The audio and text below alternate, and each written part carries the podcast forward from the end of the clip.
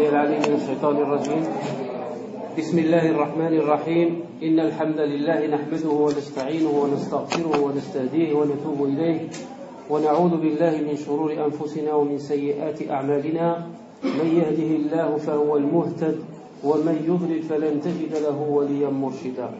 يا أيها الذين آمنوا اتقوا الله حق تقاته ولا تموتن إلا وأنتم مسلمون. ومن يتق الله يجعل له مخرجا ويرزقه من حيث لا يحتسب. ولا حول ولا قوة إلا بالله العلي العظيم. والعصر إن الإنسان لفي خسر إلا الذين آمنوا وعملوا الصالحات وتواصوا بالحق وتواصوا بالصبر. Inshallah continuamos con la segunda sesión. Si en la primera sesión del domingo pasado el hermano Meli nos habló del mundo de nos aclaró las diferencias, nos habló de Iblis, nos habló del Karim y una serie de conceptos. Se le quedaron algunas cosillas que va a completar hoy, inshallah, y procederemos a la segunda charla, inshallah, que girará en torno a la magia, el mal de ojo y la envidia. Esos son los tres ejes en los que va a girar la charla de hoy, inshallah. Como sabéis, estamos hablando de Alam el mundo de lo oculto. Y como dice Allah subhanahu wa ta'ala, Es decir, que el conocimiento que nos ha llegado es ínfimo, es mínimo. De allí que el ulama nos dicen que lo que conocemos es el 3%, el porcentaje de lo que conocemos en relación a lo que desconocemos del mundo oculto es un 3%, es decir, que el 97% pertenece a lo que llamamos Alam el el mundo de lo oculto. O inshallah, si tenéis alguna pregunta, nos la podéis hacer llegar o bien directamente o a través del correo electrónico a la página donde habéis suscrito, inshallah. Y sin más dilatación, le cedo la palabra del Muhammad, inshallah.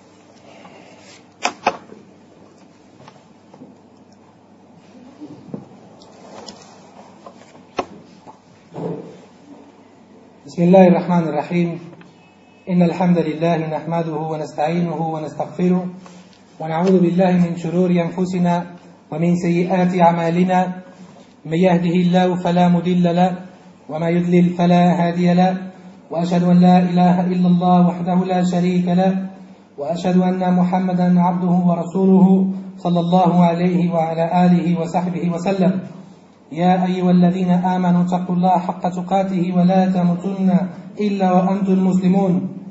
أما بعد فإن أصدق الحديث كتاب الله سبحانه وتعالى وخير الحدي حدي محمد صلى الله عليه وسلم وشر الأمور محدثاتها وكل محدثة بدعة وكل بدعة ضلالة وكل ضلالة في النار. أجارني الله وإياكم من النار. آمين آمين يا رب العالمين. رب اشرح لي صدري ويسر لي أمري واحلل عقدة من لساني يفقه قولي أما بعد السلام عليكم ورحمة الله وبركاته En nombre de la Comisión Islámica, os damos las gracias por asistir a esta segunda clase del curso que, como el hermano Mustafa ha denominado, el mundo de los genios y los demonios y todo lo que le rodea. Antes de empezar la charla, hablábamos el hermano Mustafa y yo que hace un día, mashallah, espléndido, hace mucho calor, un día fantástico para estar en la calle o en el campo, dice Mustafa, pero alhamdulillah, aquí estáis buscando el conocimiento y pedimos a Allah subhanahu wa ta'ala que os recompense por ello. También damos las gracias a los hermanos y hermanas que a través de Paltalk, de nuestro canal Comisión Islámica de Melilla, nos están siguiendo. Y vamos a entrar de lleno, inshallah, en el tema. La semana pasada, como dijo el hermano Mustafa, estuvimos hablando de la realidad de los jinn, qué son los jinn, los diferentes tipos de jinn que hay, el mundo de shayatin, etcétera, etcétera. Toda su naturaleza eh, en, completo o al completo. Vamos a hacer un pequeño resumen y terminaremos de tocar eh, esa primera parte o esa primera clase que empezamos la semana pasada, que por falta de tiempo no pudimos eh, terminar. Así que, inshallah, vamos a hacer un pequeño repaso general diciendo que la semana pasada estuvimos hablando de los jinn, de los jinn, que son los genios, los shayatin, que son eh, una especie de demonios malvados, malignos, que han optado por no seguir el camino de Allah Azza porque tanto los genios como los demonios, todas las criaturas han sido creadas para que Allah Azza para que adoren a Allah Subhanahu wa Ta'ala. Entonces encontramos que estos shayatín crean mal, han seguido otro camino y Allah Azza nos dice en el Corán que estos shayatín, que estos demonios o Iblis, que es el rey de ellos, es nuestro enemigo declarado. Por lo tanto, tenemos que aprender acerca de su mundo, a protegernos y a proteger a nuestros hermanos o personas que nos rodean del mal de estos eh, Habíamos dicho que el rey de estos eh, de estos demonios, era Iblis, y nos cuenta Ibn Kathir, rahimahullah, que Iblis era en realidad, o es en realidad, un genio que debido a que era bueno, tenía bondad, vivía en la tierra, entre todos esos shayatín que eran tan malos, tan malvados, que creaban tanta corrupción, Allah Azawajal, a Iblis, el rey de los demonios actuales, lo elevó y le permitió vivir entre los ángeles. Según Ibn Kathir, rahimahullah, Iblis tenía un nombre antes de llamarse Iblis y se llamaba Azazil. Azazil. Allah Azawajal le obligó a, eh, todas sus criaturas que se postraran ante Adam salam, nuestro padre Adam salam. Todos se postraron excepto Iblis. También estuvimos hablando de que hay ciertos animales que pueden ver a los jinn. Habíamos dicho esa dua importante o ese hadith importante de que cuando veáis eh, o cuando oigáis el rebuzno de un burro, pues eh, refugiaos en Allah Azawajal, porque ha visto a un demonio, es decir, Audu Billahi min shaitan rajim. Y cuando escuchéis, eh, volvemos a la palabra, no sabemos lo que hace un, un gallo, cacarear, cacarea. Cuando escuchéis el cacareo, ¿no? si se puede decir, de un gallo, pues pedid las bendiciones de Allah subhanahu wa ta'ala porque habéis visto o porque ha visto a un ángel. O hacer el adán. Mejor hacer el adán decir alhamdulillah la ilaha illallah subhanallah masha'allah etcétera etcétera. Habíamos dicho que los jinn fueron creados del fuego. Los seres humanos hemos sido creados del barro y los ángeles han sido creados de la luz el tema de los espíritus, el tema de los fantasmas que formaba parte de esta segunda charla. El musulmán dentro de su akida no puede creer en fantasmas. Los fantasmas no existen. Los espíritus existen en el concepto de que cuando una persona muere, cuando una persona muere, el espíritu o el alma no puede ir vagando por ahí, como en algunas eh, doctrinas o pensamientos se cree. En el momento en que una persona muere, en el momento en que una persona fallece, pasan segundos en el que Allah Azawajal manda al ángel de la muerte, Malek el Maut, salam, para que saque su alma. inmediatamente después, ese ángel, Malek el Maut, le da ese alma a los ángeles que los llevarán al paraíso para ver eh, las bendiciones que Allah Azawajal le ha preparado, o les llevará a los más profundos pozos del infierno para ver lo que Allah Azawajal le ha preparado. Pido a Allah Azawajal que todas nuestras almas estén en el paraíso, inshallah. Por otro lado, dejamos claro que los fantasmas no existen. Y hay una práctica muy común entre jóvenes, personas ignorantes, que es la tabla de Ouija, pues que cogen una tabla y se ponen a mover un dedo con una moneda, hay algún fantasma por aquí o algún espíritu por aquí, y muchas veces, pues según investigaciones, se ha llevado a la conclusión de que había algo, había algún ser en esa sala, había algo que movía los dedos, que producía movimientos, puertas y ventanas que se abrían, esos son jinn. Esos no son nada más y nada menos que demonios o genios y nosotros rechazamos por completo la idea de que los fantasmas o de que los espíritus puedan estar por ahí vagando, molestando, etcétera, etcétera. Existen jinn musulmanes, por supuesto, hemos dicho que existen genios musulmanes, cristianos, judíos, ateos, de todas las religiones. Y, alhamdulillah, una de las grandes bendiciones es que en tu casa viva un genio musulmán contigo, un jinn musulmán, Sheikh eh, Abdul Salam Bali, Hafidahullah, del que se puede decir que es la máxima eminencia en el estudio de, los jinn y de los estudios del mundo paranormal, pues en sus libros, que estuve comentando las fuentes el primer día, nos contaba una serie de experiencias, entrevistas que tenía con gente enferma, y en una de esas entrevistas contaba que un paciente suyo le decía que iba conduciendo el coche y de repente eh, sintió como que algo le tocaba, algo le empujaba, algo le levantaba, y se dio cuenta de que se había quedado dormido conduciendo. Y se dio cuenta de que la tensión la tenía por las nubes. ¿Qué tenemos que decir con esto? Allahu alam, Allahu alam, pero puede ser, puede ser algún jin que esté contigo, que te ayude, que te bendiga, que te proteja, o puede ser una casualidad. Pero el sheikh lo resaltó porque puede caber la posibilidad de que algún genio musulmán que viva con nosotros, pues inshallah esté para protegernos, para aconsejarnos el bien, etcétera, etcétera. Además dijimos que el karim, que es el genio que vive con las personas, que Allah ha decretado que esté con él desde su nacimiento hasta la muerte, puede ser que abraza el Islam. El único caso conocido es el caso de el profeta Muhammad sallallahu alaihi wasallam, que su qarin, su genio, abrazó el Islam y solamente le aconsejaba lo bueno.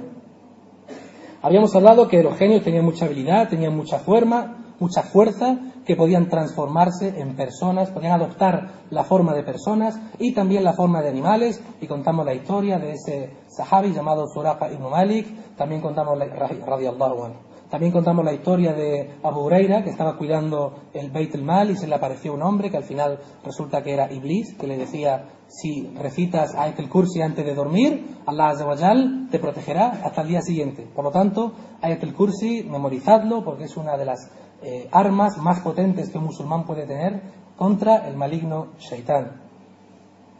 Habíamos dicho también que los eh, jinn podían habitar las casas, la forma de protegernos, pues la mayor protección es el udo. Rodo es la mayor protección. Intentad siempre, inshallah, ir con el rodo. Cuando lo perdáis, intentad buscar un cuarto de baño, hacer rodo. Si no tenéis agua, tayammum en el último extremo, pero intentar siempre tener el udo porque es un, es un escudo que Allah nos da contra el shaitán, contra el mal de ojo, y hoy lo veremos, inshallah, todos estos temas.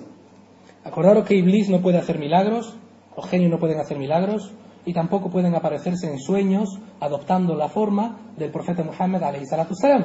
El profeta Muhammad salam dijo, si me aparezco en sueños, sabed que soy yo, porque Iblis no puede adoptar mi forma y tampoco puede hacer milagros. ¿Cuál es el propósito de todos los jinn? Hemos dicho, Y no he creado los genios, dice Allah y no he creado los genios y a los seres humanos única y exclusivamente para que me adoren para que me adoren, para que recen y para que su vida esté en continua adoración. Habíamos dicho que los genios tenían diferentes tipos de bondad, que habían buenos, que habían malos, habíamos hablado del Karim, habíamos hablado de las metas de Iblis, qué es lo que se propone Iblis a largo plazo, que todos vayamos al infierno.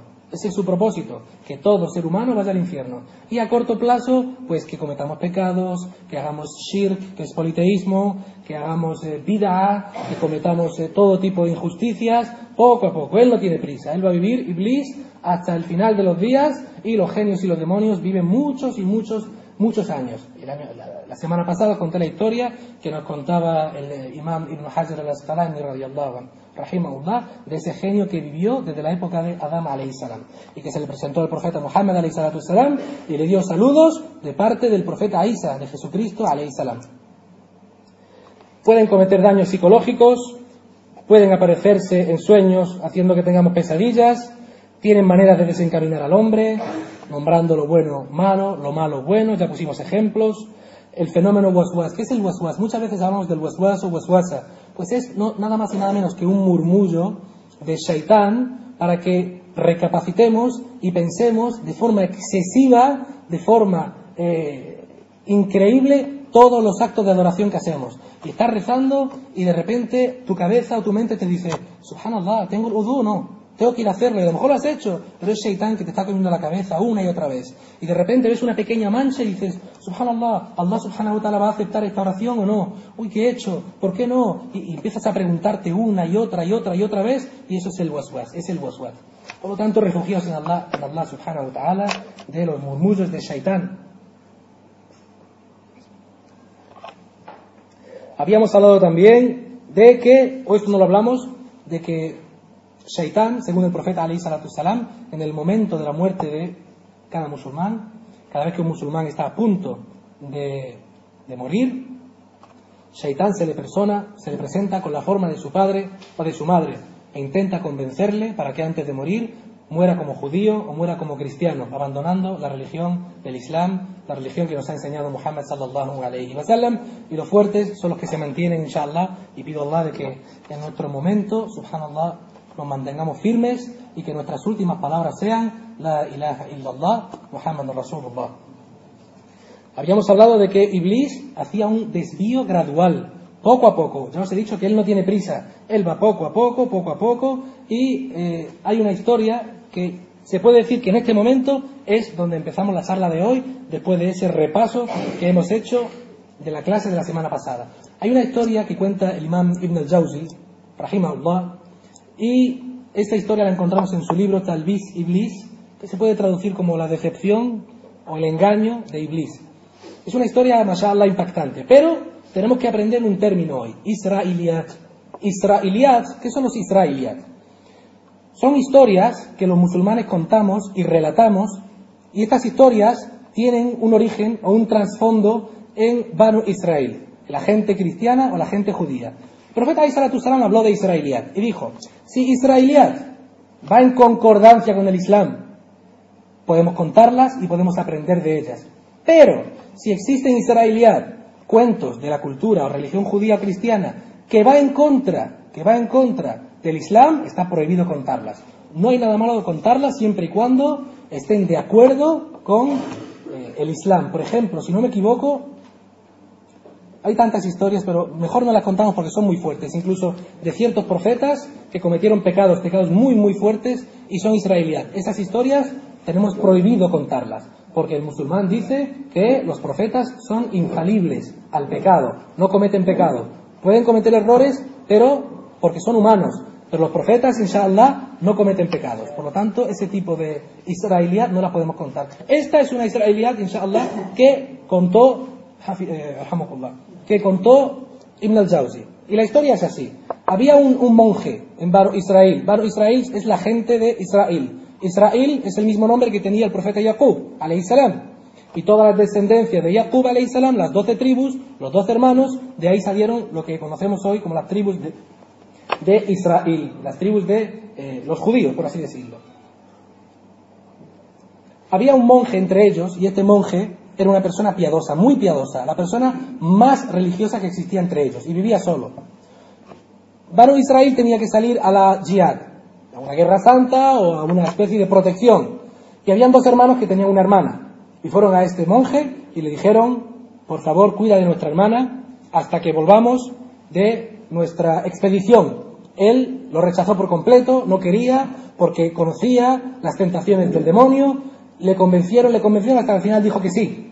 Entonces, ¿qué hizo? Le dijo, yo voy a vivir en mi casa. la puerta de al lado puede vivir vuestra hermana. No voy a tener ningún contacto con ella. No voy a hablar con ella pero cada día le voy a traer su comida y inshallah no le va a faltar de nada. Y así fue. Iblis empezó, se le apareció en sueños a este monje y empezó a decirle, lo que estás haciendo está muy bien, mashallah, pero en vez de dejarle la puerta en la calle, abre la puerta, deja la comida, cierra y márchate. Al día siguiente se levantó y dijo, es verdad. Entonces fue, cogió esa comida, abrió la puerta, la dejó, la cerró y se marchó. Nuevamente volvió a presentarse en sueños y le dijo, ¿por qué no hablas con ella a través de un hijab que no te vea porque se siente sola, va a pensar que algún genio demonio le deja la comida? Se levantó por la mañana y dijo que era correcto. Así que, después de tantos eh, susurros de Shaitán, empezó a hablar con ella. El genio, fijaros, Jin, Shaitán se le presentaba y le decía que hiciera un bien, que le enseñara la religión de Allah Azzawajal, le decía que se sentía sola. Fijaros cómo trabaja Iblis. Entonces, colocó ese hijab o esa, esa pancarta en la que no podían verse y poco a poco empezó a hablar con ella, empezó a hablar con ella. Por la noche se le presentó otra vez Iblis y le dijo, ella va a pensar que está hablando con un genio, con una voz, no sabe quién hay ahí. ¿Por qué no quitas ese hijab y hablas con ella directamente, pero sin mirarla? Mashallah, está bien. Al día siguiente se levantó y lo hizo así y siguió comiéndole la cabeza en sueños, susurrándole en sueños, hasta que la tenía delante y os podéis imaginar lo que pasó. Ya empezó a susurrarle que era una joven bella, etcétera, etcétera, etcétera, y de tantos susurros ocurrió lo que no tenía que ocurrir. Y esa chica se quedó embarazada. Fijaros hasta dónde llegó, hasta dónde llegó a pervertir a este hombre, que era el hombre más sabio y el hombre que más temía a Allah de su generación y de su tribu. Así que esta niña o esta chica se quedó embarazada. ¿Y qué pasó? Que cuando tuvo a ese bebé, cuando tuvo a ese bebé, el jin, Iblis, se le presentó otra vez y empezó en sueños a decirle, ¿qué has hecho? ¿Qué has hecho? ¿Cómo has llegado a este extremo? Cuando vengan los hermanos y vean a ese niño, van a acabar contigo. Tienes que hacer algo, tienes que quitar las pruebas. Mata a ese niño. ¿Y qué hizo? Acabó con ese niño, lo mató. Lo mató y lo enterró en el jardín. Y después por la noche se le presentó otra vez y dijo, ¿por qué has hecho eso? No has, estado, no has estado muy bien. Lo que realmente tienes que hacer es terminar con la vida de ella. Porque ella, cuando vengan sus hermanos, y las mujeres son muy débiles, se lo va a contar a sus hermanos y te van a matar. ¿Y qué hizo? Acabó con la vida de ella también. Y la enterró en el jardín. A ella con su hijo. Y al cabo de un tiempo regresaron los dos hermanos. Y cuando vinieron los dos hermanos, vinieron a buscar a su hermana contentos. Y él les dijo que tuvo una enfermedad, que murió, que la enterró y que lo sentía mucho, que la cuidó de la mejor manera porque sabía que él esperaba la muerte, si decía la verdad.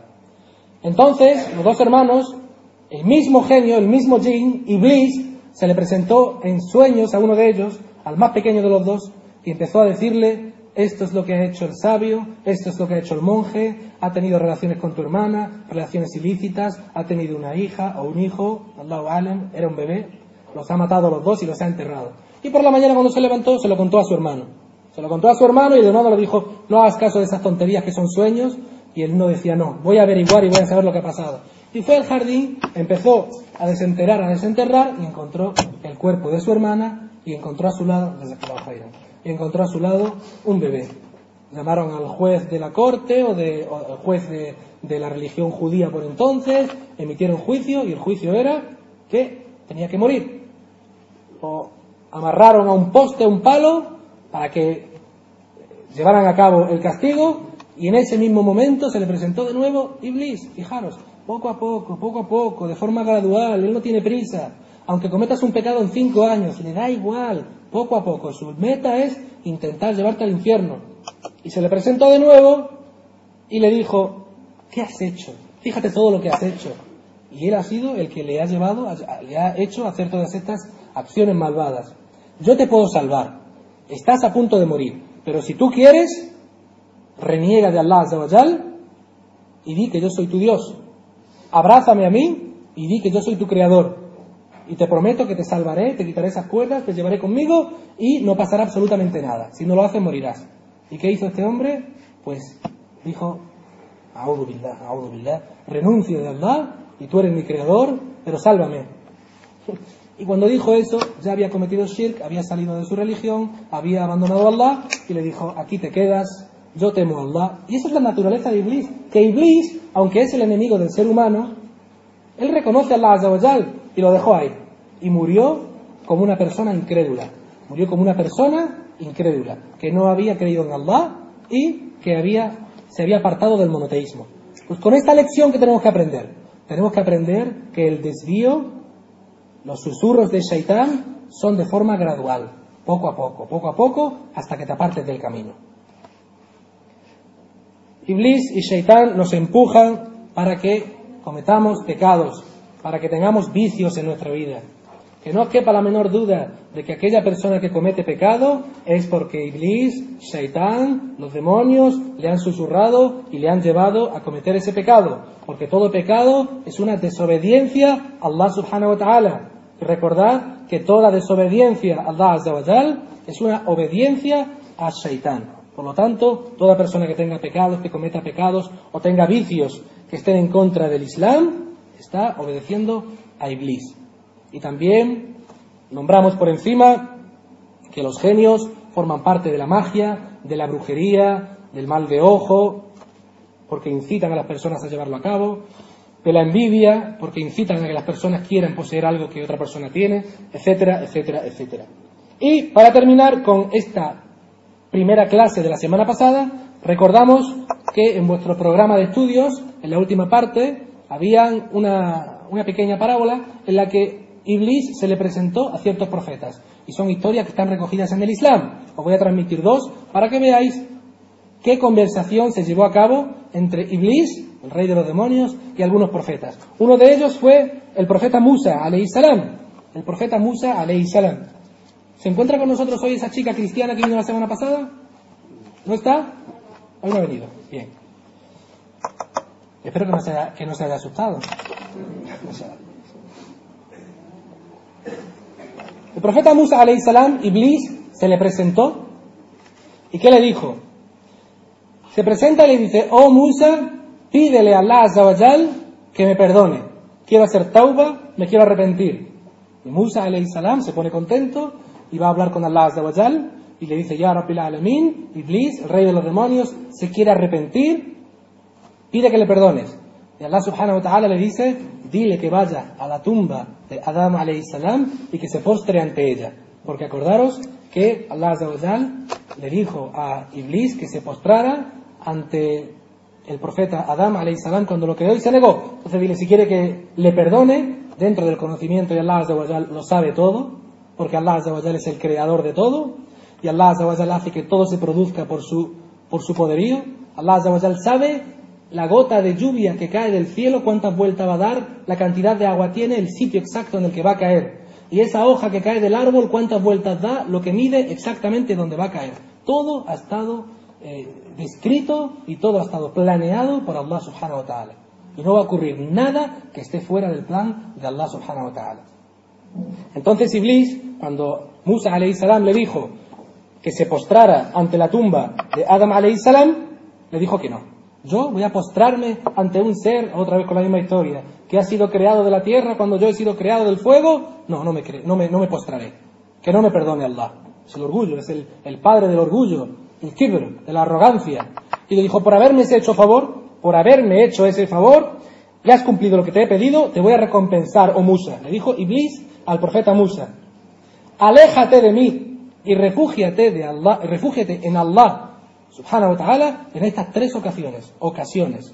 Y tomadlas y tenerlas en cuenta porque es un consejo que nos da Iblis. Primero dijo, refúgiate en Allah subhanahu wa ta'ala cuando te enfades mucho, porque es ese momento cuando tengo más efectividad sobre ti.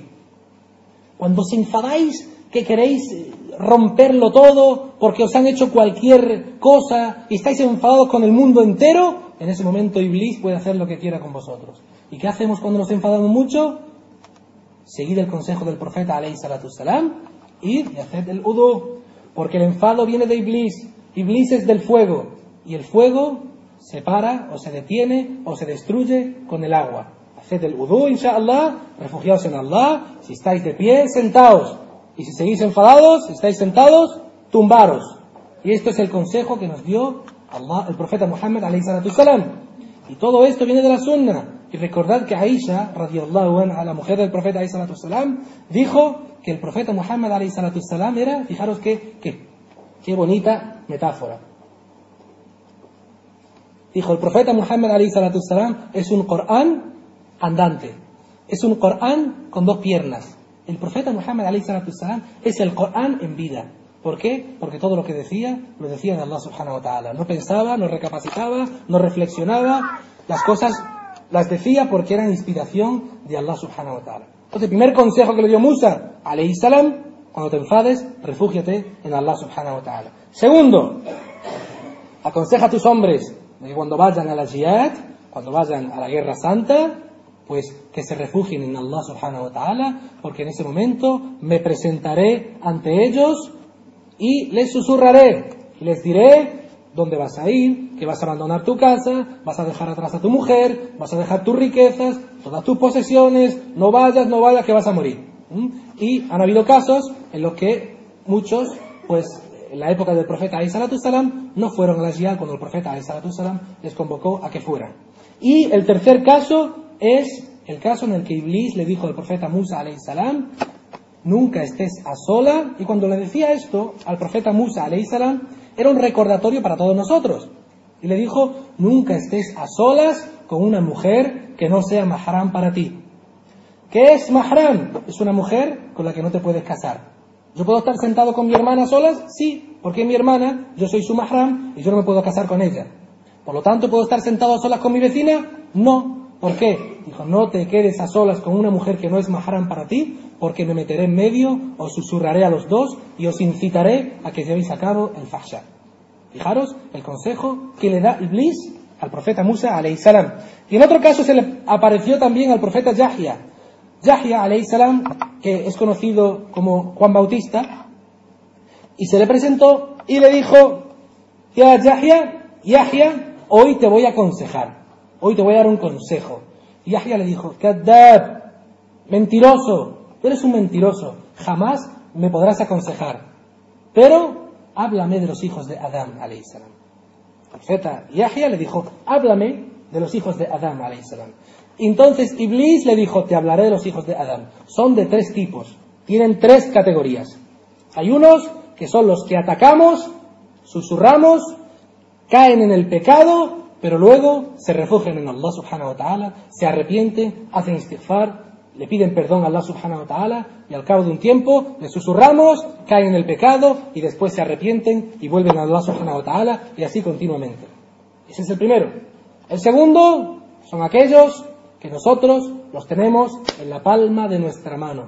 Los utilizamos como queramos, nos reímos de ellos, les susurramos una vez, caen en el pecado y ahí los dejamos, no nos molestamos en susurrarles porque están ahí en el pecado una y otra y otra vez. ¿Y para qué le vamos a susurrar si ya están cometiendo pecado? Incluso algunos han salido del Islam cometiendo shirk, cometiendo eh, kufur, etcétera, etcétera, etcétera. Y el tercer caso, y el tercer tipo son como tú, eres tú. Los profetas, que sois infalibles, que nosotros no podemos hacer absolutamente nada contra vosotros, y que tenéis un poder superior. Por lo tanto, no os podemos afectar de ninguna forma. Entonces, Yahya, Yahya salam le dijo, ¿de verdad que nunca pudiste conmigo? ¿Jamás pudiste susurrarme? ¿Jamás pudiste, como decimos, camelarme o intentarme desviar? Y le dijo, una vez, una vez estabas comiendo por la noche y te susurré al oído, endulcé tanto la comida, la hice que fuera tan dulce y tan rica y te susurré que siguieras comiendo y comiendo y comiendo y comiendo, que te empachaste y solamente conseguí que esa noche no realizaras el salah con la concentración que tenías que llevar a cabo. Yahya alayhi salam se levantó y dice, juro por Allah que nunca volveré a saciar mi apetito. Y después se levantó Iblis y dice, verdaderamente nunca volveré a aconsejar al hijo de Adam salam. Fijaros, nunca, nunca volveré a aconsejarle. Le ha aconsejado y ha tomado medidas en el asunto. Bien, todo esto era lo que tendríamos que haber visto del programa en la primera clase. Vamos a empezar con la segunda clase, después de esta larga introducción, pero habíamos considerado oportuno tocarlo todo porque era algo muy, muy importante, muy importante. Y seguro que con esto último habéis aprendido algo nuevo. Yo también me he beneficiado porque todos estos consejos primero vienen a mí después a Mustafa y después a todos nosotros, inshallah. La clase de hoy, inshallah, como ha dicho nuestro querido hermano Mustafa, trata sobre el mal de ojo y sobre la envidia. Y son dos enfermedades muy, muy, muy graves. Enfermedades que están extendidas por el mundo, sobre todo, por desgracia, y alhamdulillah, porque Allah lo ha decretado así en el mundo musulmán. Habíamos hablado también de que hoy tocaríamos un poco el tema de eh, Sahar, que son los brujos, la brujería, una pequeña introducción, pero si nos da tiempo lo tocaremos un poco. Si no, lo dejamos para la tercera clase, porque la tercera clase sabéis que es simplemente hablar de Sihar, de la brujería, en profundidad. Todos los tipos de Sihar que hay, cómo protegerse, qué es lo que hace el brujo, qué es lo que hacen los demonios, cómo hace un brujo para que un demonio le sirva, todo eso. Y es una cosa muy fuerte. Os pusimos en el programa de estudios que si alguien es muy sensible, que ese día no viniera. ¿Mm?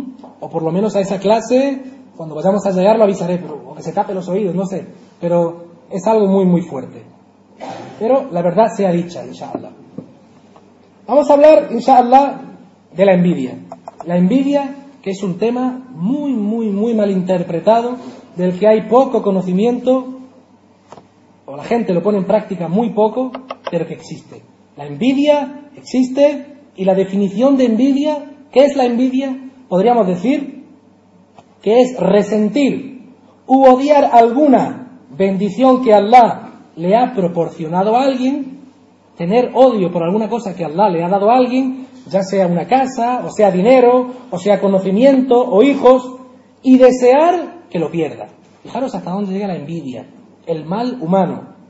Y le da igual que esa bendición sea para él o no, solo desea que la otra persona lo pierda, que deje de tenerlo. Lo desea tanto que puede llegar a hacer esfuerzos para conseguirlo. Entonces, si yo tengo envidia de mi hermano Mustafa, que Allah me libre, que Allah me libre, billah, porque tiene un coche muy bonito y yo tengo envidia, ¿qué pasa? No quiero ese coche para mí. La envidia es que deseo que él pierda ese coche, no quiero que tenga ese coche.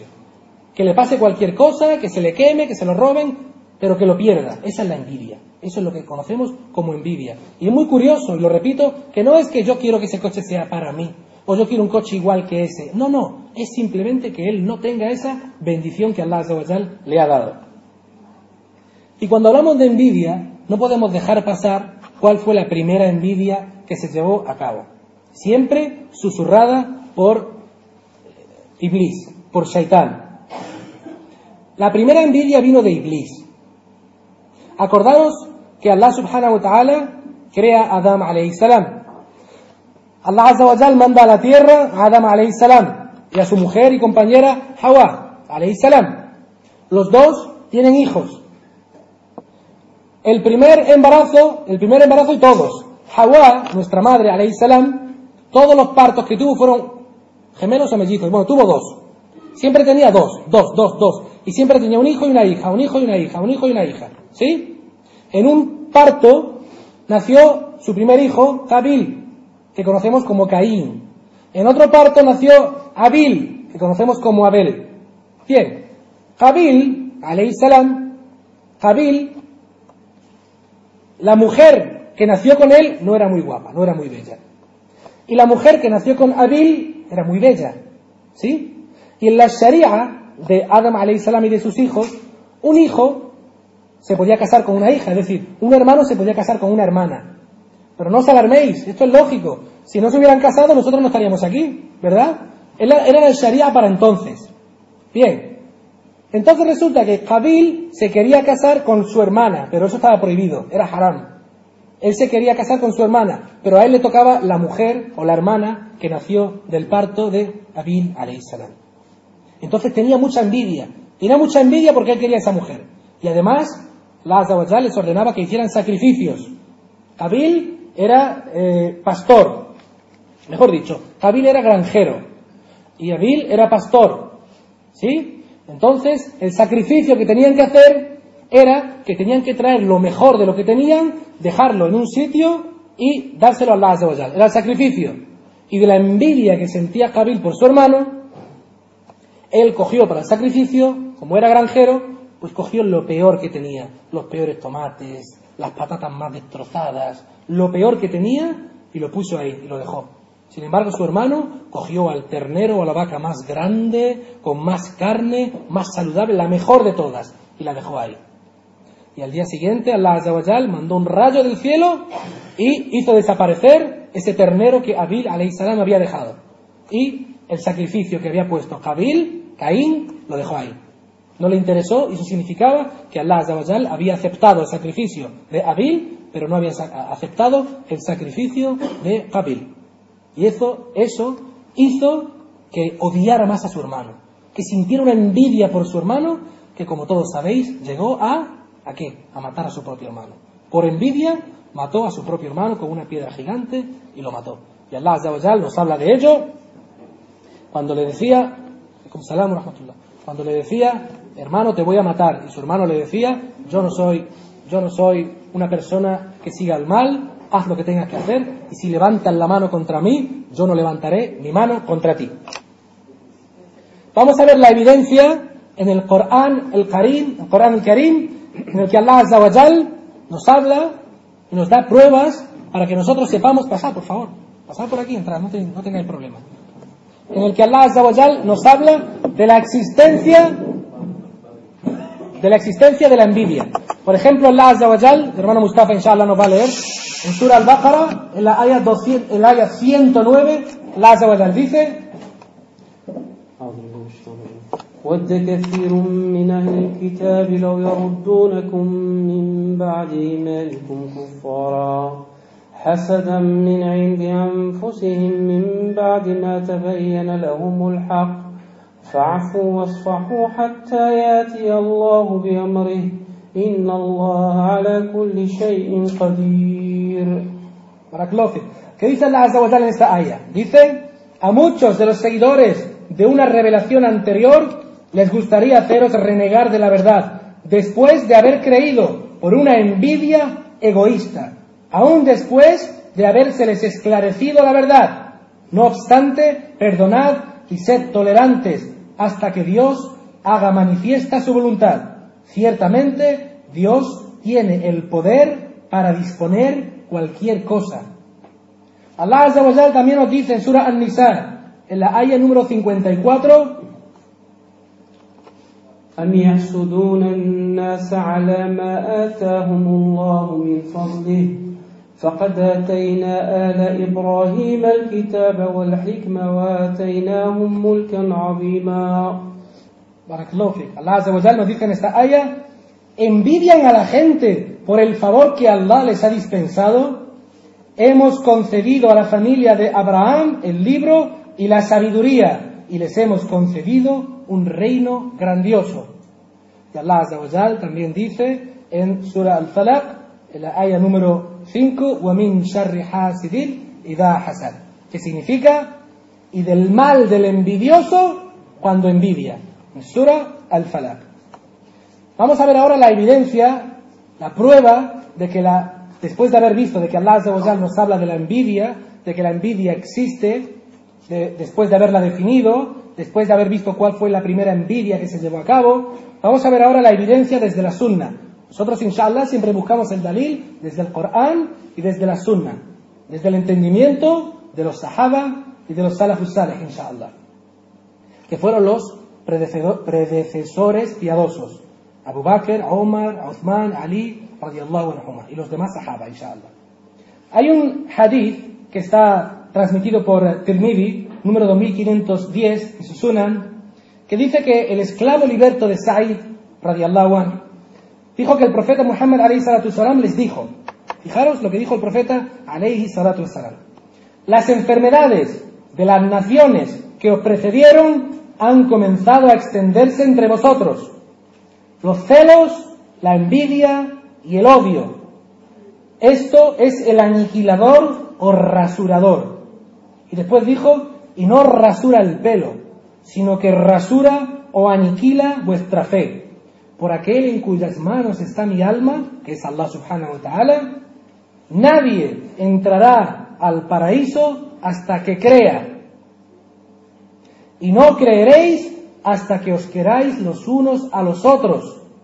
Y después dijo, ¿queréis que os diga algo que reforzará el amor entre vosotros? Le dijeron, sí, ya Rasulullah. Y dijo, extended el salam entre vosotros. Decid, assalamu alaikum eh, frecuentemente. Cuando veáis un hermano o una hermana, no esperéis que lo diga. Decid, salamu alaikum. Fijaros, sahaba, subhanallah, es una práctica que algunos hermanos intentamos hacer, inshallah. Estamos, por ejemplo, en una sala, cuando vas a entrar, salamu alaikum. Alaikum salam wa rahmatullahi barakatuh.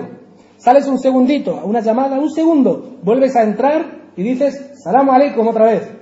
Que los sahaba, subhanallah, nos contaba este sheikh, que los sahaba, cuando, cuando se reunían, se decían el, salam, assalamu alaikum, y después daban la vuelta a una palmera, por cualquier cosa para sentarse, una palmera. Daban la vuelta y volvían a sentarse y decían, salamu alaikum otra vez. ¿Por qué? Porque ponían en práctica este consejo del profeta salam de decir assalamu alaikum. Por cierto, acordaros que el decir assalamu alaikum no es wajib, es sunna, es una sunna muy recomendada, ¿sí? Pero responder al salamu alaikum es wajib, es obligatorio. ¿eh? Tienes que responder wa alaikum salam wa rahmatullahi wa barakatuh, como queráis. Siguiendo con la evidencia del dalil dentro de la sunna, nos encontramos, inshallah, que en uh, At-Tabarani, en su libro Al-Awsat, dijo o transmitió que Abu Huraira, radiallahu anhu, dijo que escuchó al profeta Muhammad salam decir, mi umma será golpeada con la enfermedad de otras naciones. Le dijeron, ¿cuáles son, oh mensajero de Allah? Y dijo, la insolencia, la arrogancia, la acumulación de riquezas, la competición en ganancias mundanales, el odio mutuo y la envidia, hasta que se produzcan opresiones y hasta que se produzcan muertes. Eso lo dijo el profeta Muhammad sallallahu alayhi wa sallam. Vamos a ver ahora algunas características del envidioso. Y los sabios, cuando hablan, la, gente de conocimiento, cuando hablan de este tema, pues dicen que al aprender cuáles son las características del envidioso, Shaitán os se va a meter en vosotros, os va a susurrar y os va a pintar la forma o la imagen de alguien cercano a vosotros. Combatid eso, decía no penséis mal de nadie, porque os lo garantizo que conforme vaya dando características, alguien se va, se va a presentar en vuestra cabeza y vais a decir, subhanallah, si fulán o fulana es así, ¿sí? No. No caigáis en eso, inshallah, y tened una consideración positiva hacia vuestros hermanos y hacia vuestras hermanas, inshallah. Esto es solamente para ser precavidos y para tener cuidado, inshallah. Vamos a ver que el mal de ojo puede ser llevado a cabo por una persona malvada o también, perdón, o también por una persona piadosa y religiosa. Que tener en cuenta, la envidia solamente la puede llevar a cabo una persona malvada, mala, de corazón negro. Sin embargo, el mal de ojo, que lo veremos después, puede ser llevado a cabo de forma inconsciente por una persona buena. Y veremos cómo protegernos, inshallah, para no caer en ello. Estas personas tienen unas características que los distinguen, que son la forma de mirar. Ejemplo, cómo mira una persona, la forma de sonreír, la expresión de su cara y la forma en la que te habla. Todo esto refleja que hay en su corazón o lo que hay en su corazón porque lo que hay en su corazón es reflejado a través de su cara. El profeta Salam nos dijo que la cara es el espejo del alma. La cara es el espejo del alma. Lo que hay guardado en tu corazón, quieras o no quieras, lo vas a manifestar. Allah ha hecho la cara de una persona el espejo de lo que siente en su mente y en su corazón. Y por ejemplo, el enfermo que está enfermo se nota en su cara, el alegre y contento se nota en su cara y el envidioso también su cara, o por lo menos hay unas características que lo delatan. El creyente que reza, que lee el Corán, que respeta a todos, que teme a Allah Azawajal, tendrá una luz en su cara, tendrá un nur en su cara que Allah Azawajal le habrá puesto por no envidiar a nadie. ¿Sí? Y también puede decir que existen personas que los vemos Existen personas que aparentemente son muy, muy religiosas, pero tienen una cara diabólica, tienen una cara muy mala, muy mala. Entonces el profeta Salam nos dijo que la cara es el espejo del alma de una persona. ¿Todas las personas que tengan cara mala son envidiosos? No. No he dicho eso. No he dicho eso. Lo único que digo es que la cara es el espejo del alma. Vamos a ver esas características. Primero, las características de aquel que envidia, del envidioso siempre está enfadado con el qadar de Allah subhanahu wa ta'ala, con el, con el, eh, el decreto de Allah azza wa Y siempre está enfadado, y siempre está quejándose. Insulta al tiempo. ¿Y por qué tiene que llover hoy? Iba a ser un partido con mis amigos, ahora no podemos jugar. La lluvia esta. Subhanallah. Un musulmán jamás, jamás puede hacer esto. El profeta Muhammad, salam, y prestad atención porque es muy serio, esto no es un chiste, el profeta salam dijo, aquel que insulte el tiempo ha ofendido a Allah Azawajal. Está prohibido hablar mal del tiempo. Lo que hay es porque Allah subhanahu wa ta'ala lo ha decretado así. Y decimos, alhamdulillah, punto y final. Inna lillahi wa inna lillahi rajion. De Allah somos y de Allah volveremos. El hermano Mustafa inshallah nos va a leer las, la aya número 150, de la 55 a la 157 de Sura Al-Baqarah.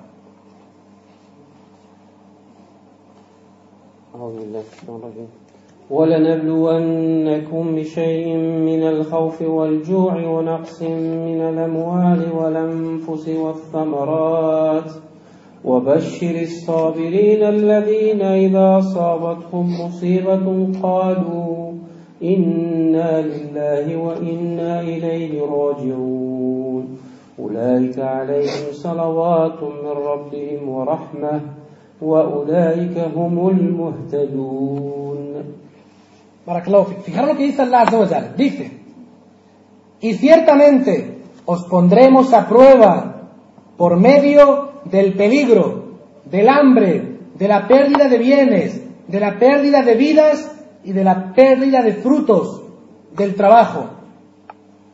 Pero da buenas noticias a los que sean pacientes en la adversidad, que cuando les sucede una desgracia, dicen, en verdad, de Dios somos y ciertamente a Él hemos de volver. sobre ellos, sobre estos que dicen inna lillahi wa inna ilayhi inna lillahi para que sobre ellos se derramará la gracia y las bendiciones de su sustentador, y ellos son los que están en el camino recto. Subhanallah, de Allah soy, de Allah voy a volver, y lo que me ha pasado es porque Allah así lo ha querido.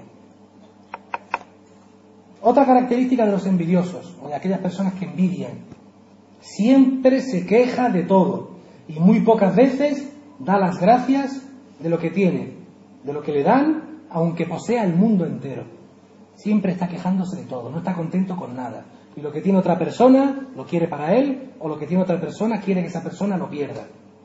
Y esto no lo estoy diciendo yo, esto lo ha dicho Ahlul que son la gente de conocimiento. Yo os lo estoy transmitiendo a vosotros. Otra característica es que sigue los pasos de aquel que envidia e intenta desvelar sus faltas, exponiéndolas y exagerando al contarlo. Voy a repetir porque subhanallah es muy importante, es muy importante. Sigue los pasos de aquel al que envidia, le persigue, le busca, mira a ver lo que hace en su vida, si va a rezar la mezquita, si no va a rezar, si se porta bien, si habla de este, qué es lo que hace, qué es lo que dice. Está persiguiendo a la persona que envidia. Intenta desvelar sus faltas. Llama a la gente y le dice lo que esa persona ha hecho. Ha hecho esto, ha hecho lo otro. Y empieza a hablar, a cometer giba y namima de lo que esta persona ha hecho. Exponiéndolas y exagerando al contarlo. No solamente lo cuenta, sino que además exagera mete más cizaña, se inventa cosas y eso lo único que hace es crear fitna, fitna, fitna. Es otra de las características del envidioso. Y nosotros como musulmanes no tenemos que hablar de nuestros hermanos. Porque acordaros que cuando señalamos con un dedo, como dice la famosa frase, hay tres dedos que nos señalan a nosotros. Uno para ti y uno, dos y tres me señalan a mí. Y antes de ver los pecados de la gente, tenemos que mirarnos a nosotros mismos.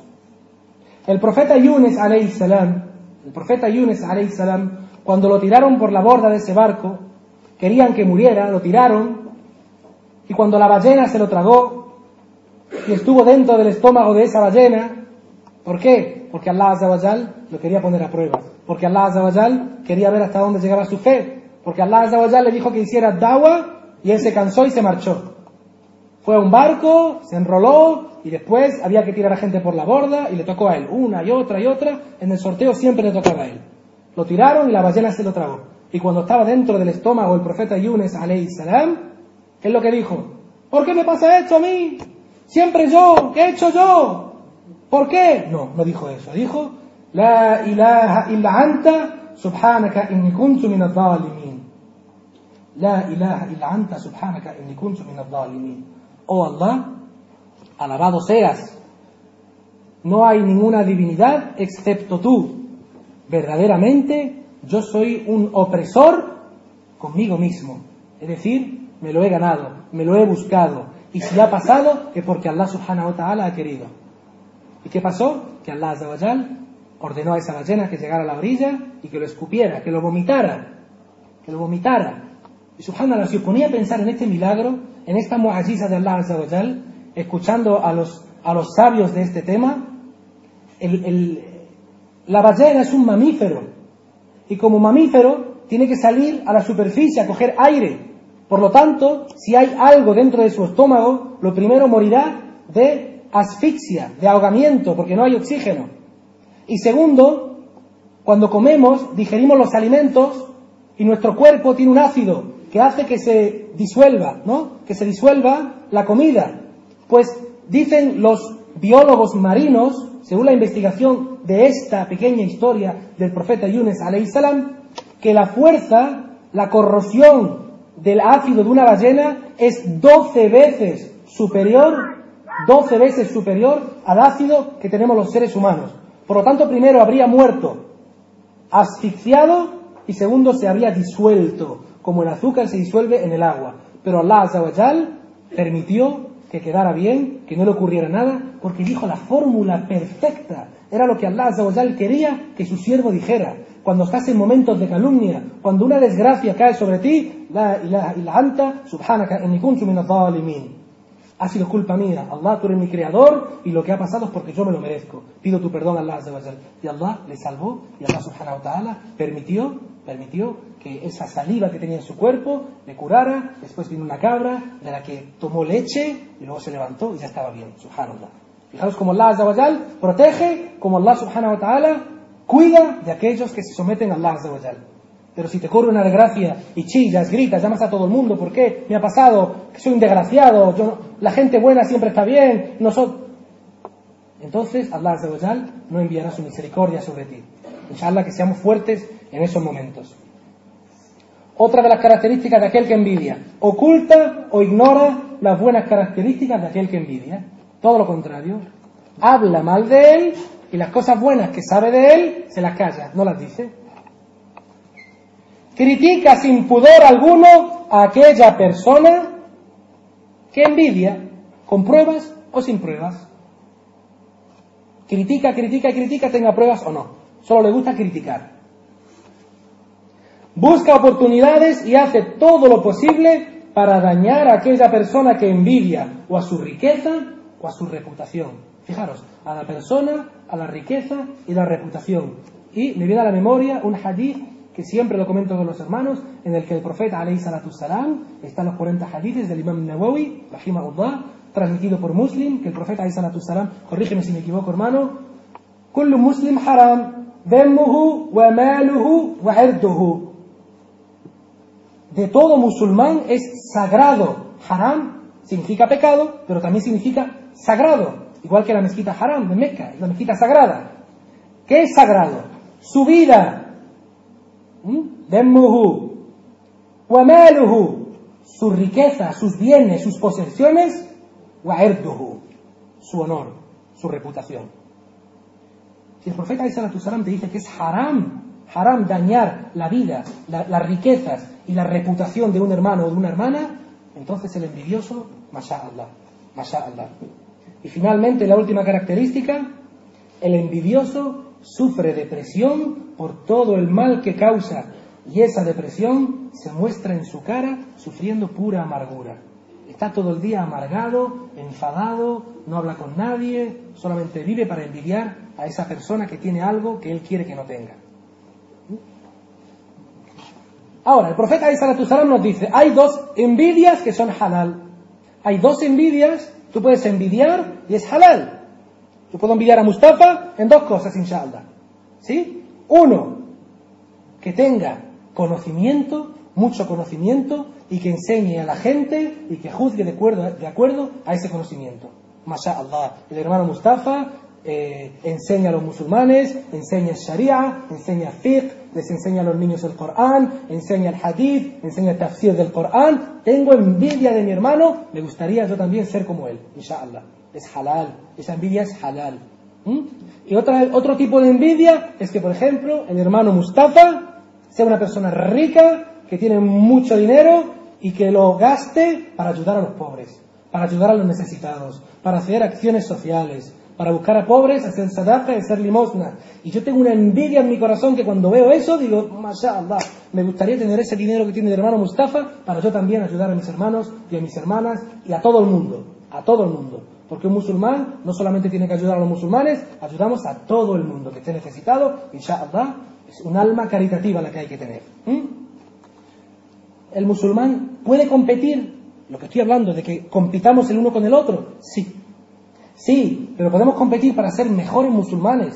Y esta ayah la ha repetido hasta la saciedad. Allah Azza wa Jal nos dice en el Corán, أعوذ بالله من الشيطان الرجيم والسابقون السابقون أولئك المقربون في جنة النعيم ثلة من الأولين وقليل من الآخرين Sibak, Sabikuna viene de la palabra Sibak. Sibak significa competir, el uno con el otro. ¿Sí? ¿Pero por qué? Competir por el Jair, por el bien. Yo compito con mi hermano Mustafa para ganar Mahasanat. ¿Sí? Los sahaba competían entre ellos, era una pelea continua. Si se enteraba de que un sahabi ayunaba los lunes, él ayunaba lunes y jueves. Si se enteraba de que un sahabi daba riqueza, él cogía más y daba más. ¿Sí? esa competición es buena. Y la haya que dice, y los, los adelantados, aquellos que competían entre ellos, serán los que estén más cercanos de su Señor, en el cielo más elevado. Muchos serán de aquellos que vivieron en las primeras generaciones, y muy poquitos serán los de las generaciones venideras. Y como di- digo siempre, pido a Allah subhanahu wa ta'ala que todos nosotros seamos de esos que estemos en el Jannatin inshallah. ¿Cuáles son los remedios contra la envidia a la luz del Islam? ¿Hay remedios contra la envidia? La gente te envidia. ¿Puedes protegerte? No, por supuesto que podemos. La envidia es una enfermedad que proviene, sin duda alguna, del Shaitán. Si hablamos de la envidia es porque Shaitán es aquel que nos susurra para que nosotros envidiemos a una persona. Mira lo que tiene, y tú no tienes nada, toda tu vida trabajando, y él ha recibido una herencia, y esto y lo otro. Y la envidia está ahí, Shaitán nos susurra una y otra y otra y otra vez. El Islam ha tomado medidas contra esta práctica malvada. El profeta Muhammad salam nos dijo, y este wallahi, wallahi, que es uno de mis ahadith favoritos. Intento aplicarlo todos los días, inshallah. Lo tengo escrito, lo leo cada día. Es uno de mis hadith favoritos. Y tiene una fuerza increíble. Fijaros si es tan potente este hadith y tan importante que Imam Nawawi, rahimahullah, lo seleccionó para meterlo dentro de los que él pensaba que eran los 40 hadiths más importantes. Hadiths más impactantes que hay. Y está también eh, Rabaul Muslim, narrado, transmitido por Muslim. Dijo el profeta Isa salam Intentad imaginar conforme voy diciendo. No os envidiéis los unos a los otros, ni pujéis para implicar a los demás, ni os odiéis unos a los otros. No os deis la espalda los unos a los otros. No ofertéis mercancía cuando el comprador haya acordado la compra con el vendedor.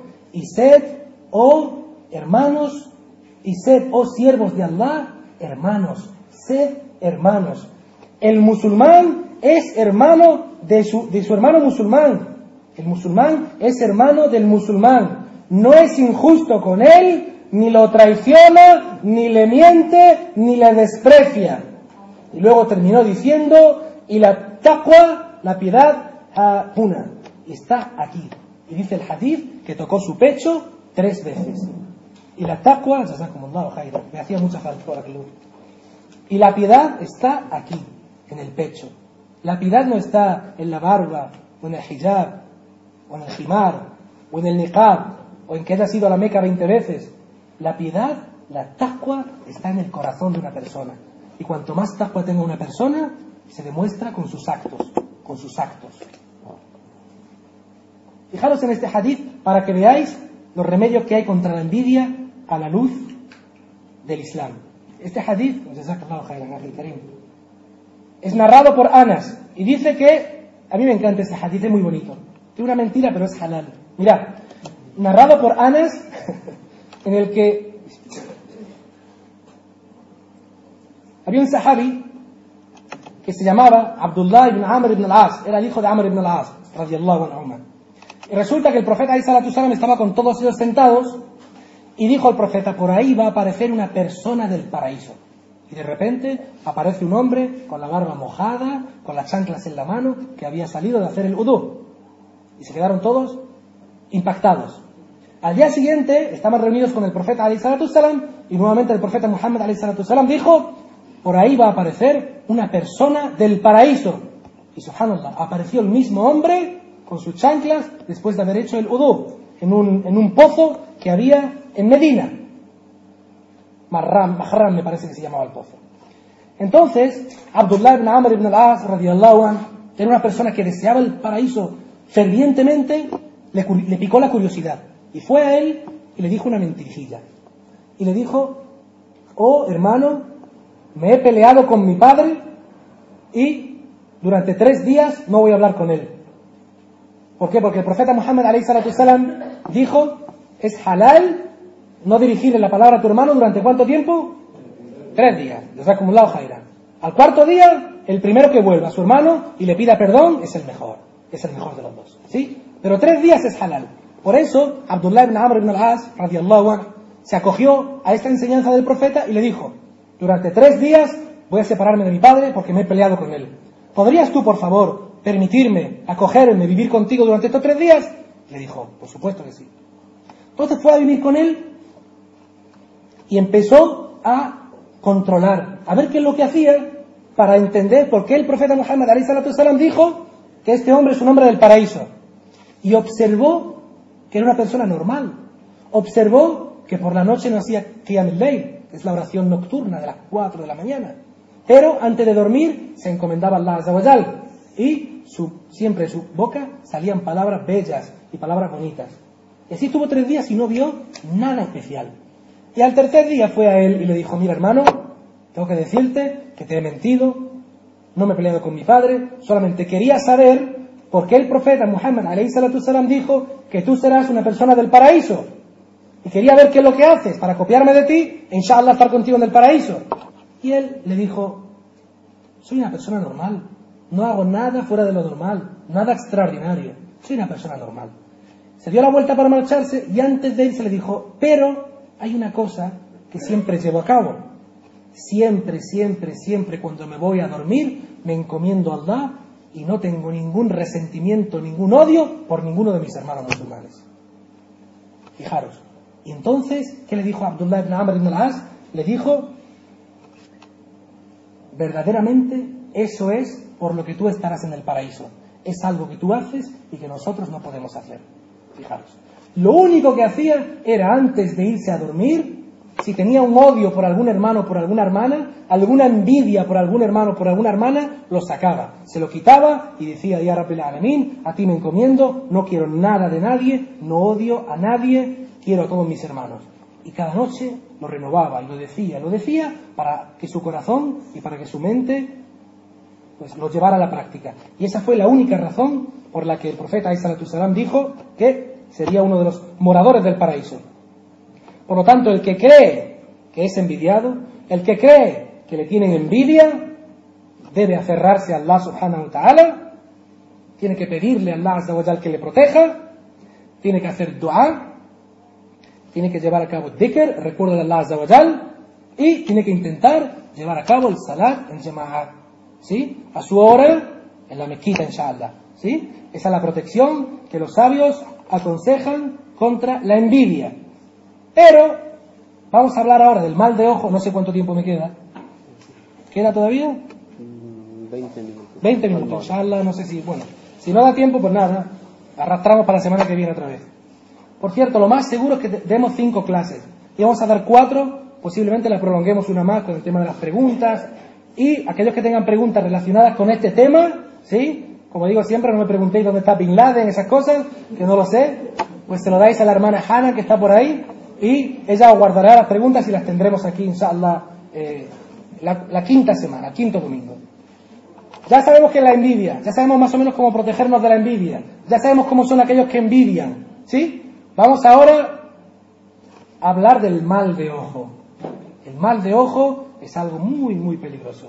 Y esto tiene un poco más de contenido y lo más seguro es que dediquemos el resto de la clase a hablar del mal de ojo. ¿Qué es el mal de ojo? Se refiere a cuando alguien daña, le hace daño a otra persona por miedo, perdón, por medio del ojo, por medio de la mirada. Te produzco un daño a través de la mirada, a través de la mirada. Y es sorprendente y vais a ver hoy, de que existen momentos en los que tú estás haciendo mal de ojo a una persona sin querer, sin querer. Y vais a ver que tenemos mucho, mucho talil. Vamos a hablar primero de la opinión de los grandes sabios acerca de la definición del mal de ojo. Ibn al-Qayyim al-Jawziyah, rahimahullah, que fue estudiante del gran sabio eh, el Sheikh al-Islam Ibn Taymiyyah, dijo, el origen del mal de ojo es llegar a gustarte algo, que el alma malvada la sigue, la intenta alcanzar y busca dañarla aplicando veneno con su mirada al objeto o a la persona. Solamente interviene la mirada, solamente la mirada. Miras mal a una persona, cuidado porque puedes, puedes darle mal de ojo. No miréis mal a nadie, inshallah. Si alguien que te causa el mal baja la mirada, Y, y subhanallah, si el otro día aprendí una lección de un hermano, el hermano Kemel, mashallah. Qué bonita frase me dijo. Me dejó impactado. Dijo que estaba, mashallah, hace unos meses estuvo haciendo la ombra, mi hermano Kemel. Y resulta que, sabéis que, que los que habéis ido a hacer la ombra o, o el hajj, pues todo el mundo va con prisas, todo el mundo quiere rezar cerca de la cava, etcétera, etcétera. Y, y el hermano Kemel salía y entonces uno le pegó un golpetón, pero le hizo daño incluso, le dio fuerte. Entonces iba a decir, oh Allah, perdónale, que es muy bonito, ¿verdad? Mashallah, perdónale. Pues dijo otra, paró, reflexionó, se refugió en Allah y dijo una dua mejor. Y dijo, oh Allah, dame más paciencia. Oh Allah, dame más paciencia. Subhanallah. Y si lo ponéis en práctica eso, es mejor pedir a Allah que te dé más paciencia, ¿sí? Que, que todo el mundo que te haga algún mal, que Allah lo corrija. Porque si tienes paciencia, si tienes sabr, inshallah, Allah te va, te va a hacer que veas la, vida de otra manera. De otra manera. Solo te vas a preocupar de hacer el bien, de hacer el khair, de acordarte que la muerte existe, de acordarte que todos vamos a morir. ¿Y para qué hablar de una persona? Simplemente Allah, dame más paciencia, dame más sabr para ser mejor persona y para encajar mejor los golpes que van a venir. Porque golpes os van a venir a todos. A todos. No hay nadie que esté libre de las críticas y no hay nadie que esté libre de las habladurías o del mal de ojo, etcétera, etcétera. Otro gran sabio, Ibn Manzur, radiallahu anhu, dijo, se dice que tal y tal o que fulán y fulán fue afligido por el mal de ojo si un enemigo o una persona envidiosa le mira y queda afectado por ello, quedando enfermo. Y también el Hafiz Ibn Hajar, radiallahu anhu, dijo, rahimahullah, dijo, a, los a lo que se refiere el mal de ojo es mirar algo con admiración, contaminando con la envidia de alguien que es malvado por naturaleza y resulta en un daño. Por lo tanto, el mal de ojo, como su nombre indica, sale del ojo y vamos a ver ahora, inshallah, las evidencias de que el mal de ojo existe. El mal de ojo existe. El hermano Mustafa, inshallah, nos va a leer en Sura Yusuf, Sura número 12, la aya número 67. وقال يا بني لا تدخلوا من باب واحد وادخلوا من أبواب متفرقة وما أغني عنكم من الله من شيء الحكم إلا لله عليه توكلت وعليه فليتوكل المتوكلون. ¿Qué dice Allah Azza wa Jal? Nos dice, dijo, oh hijos míos, no entréis por una sola puerta, sino hacedlo por puertas diferentes, pues temo que os alcance el mal de ojo por envidia a vuestro hermoso aspecto. Y sabed que no puedo hacer nada contra el designio de Allah, pues ciertamente es Allah quien decreta todos los asuntos. A Él me encomiendo y que también lo hagan quienes en Él confían. ¿Qué significa esta aya?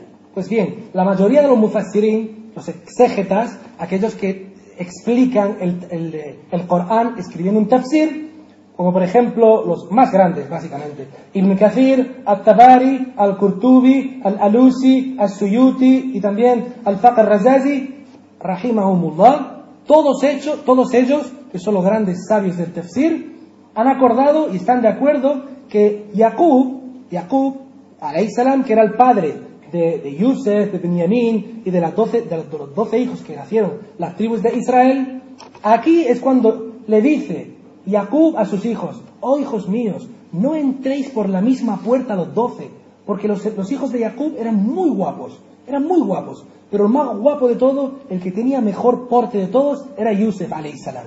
Sí, Yusef, que tenía una belleza que Allah le dio a él y no le dio nunca a nadie. Y la vida de Yusef salam es, es, una historia de otro mundo, mashallah. Y le dijo, entrad por la misma pu- entrad por puertas diferentes, no entréis por la misma puerta porque tengo miedo que el mal de ojo de la gente os inflija a todos. ¿Mm? Y todos los mufasirín están de acuerdo en esto. Tenía miedo que le hicieran el mal de ojo a todos al entrar por la misma puerta. Allah también nos dice en Sura Al-Qalam, en la aya de la 51 a la 52, la Sura 68, lo siguiente. وإن يكاد الذين كفروا ليزلقنك بأبصارهم لما سمعوا الذكر ويقولون إنه لمجنون وما هو إلا ذكر للعالمين La traducción que puede ser, Poco faltó, oh Muhammad, para que los incrédulos de la Meca te derribasen con sus miradas cuando oyeron la recitación del Corán y dijeron, en verdad Muhammad es un loco, pero por el contrario, lo que recitas es un mensaje para toda la humanidad. Abdullah ibn Abbas, radiallahu anhu, que es el gran sabio de los Sahaba, y también Mujahid, que fue otro gran sabio, radiallahu anhu. Los dos dijeron, derribarte con la mirada, oh Muhammad, significa echarte el mal de ojo. ¿Mm? Significa que te echarán el mal de ojo. Este verso es evidencia que el, que el efecto del mal de ojo es una cosa verdadera y que ocurre por la voluntad de Allah. Esto lo dice Ibn Kathir en Tafsir Ibn Kathir. ¿Y qué decían? Que era Majnun, ¿sí? que el profeta salam estaba loco. Por eso os digo que siempre va a haber críticas, siempre va a haber críticas. No hay nadie, nadie que no reciba críticas. Y cuando alguien os critique y hable mal de vosotros y os enteréis, pues decid, subhanallah, el propio profeta Muhammad salam, que es el mejor hombre que ha puesto los pies sobre esta tierra, enviado de Allah Azza ha recibido críticas, le han insultado, le han tirado basura, le han golpeado, le han dicho que estaba loco, le han abandonado. ¿Y nosotros? Porque nos digan cualquier tontería y hablen mal de nosotros, ¿nos vamos a enfadar? Subhanallah. Subhanallah. Vamos a ver ahora la evidencia de que el mal de ojo existe, desde la sunna. Abu Daud en su Sunan, en número 3879, transmite que Abu Huraira, radiallahu anhu, dijo, el mal de ojo es real. El mal de ojo existe. El profeta Muhammad salam dijo, el mal de ojo es real. Y este hadith es muttafaqun alayh. Lo ha dicho Bukhari, lo ha transmitido Muslim, el Fatah al-Bari y también Abu Daud. Otro, Aisha, la mujer del profeta salam, radiallahu anhu, dijo, buscad refugio en Allah. Dijo no, dijo que escuchó al profeta Muhammad salam decir, buscad refugio en Allah contra el mal de ojo, pues el mal de ojo es una cosa real. Lo encontramos en Ibn Majah, el Hakim, y es clasificado sahih por el Sheikh Albani, rahimahullah. Abdullah ibn Abbas, radiallahu anhu, dijo que escuchó al profeta salam decir, el mal de ojo es real, y si algo fuera a superar o adelantar el decreto divino, el mal de ojo lo haría, pero nunca lo puede hacer.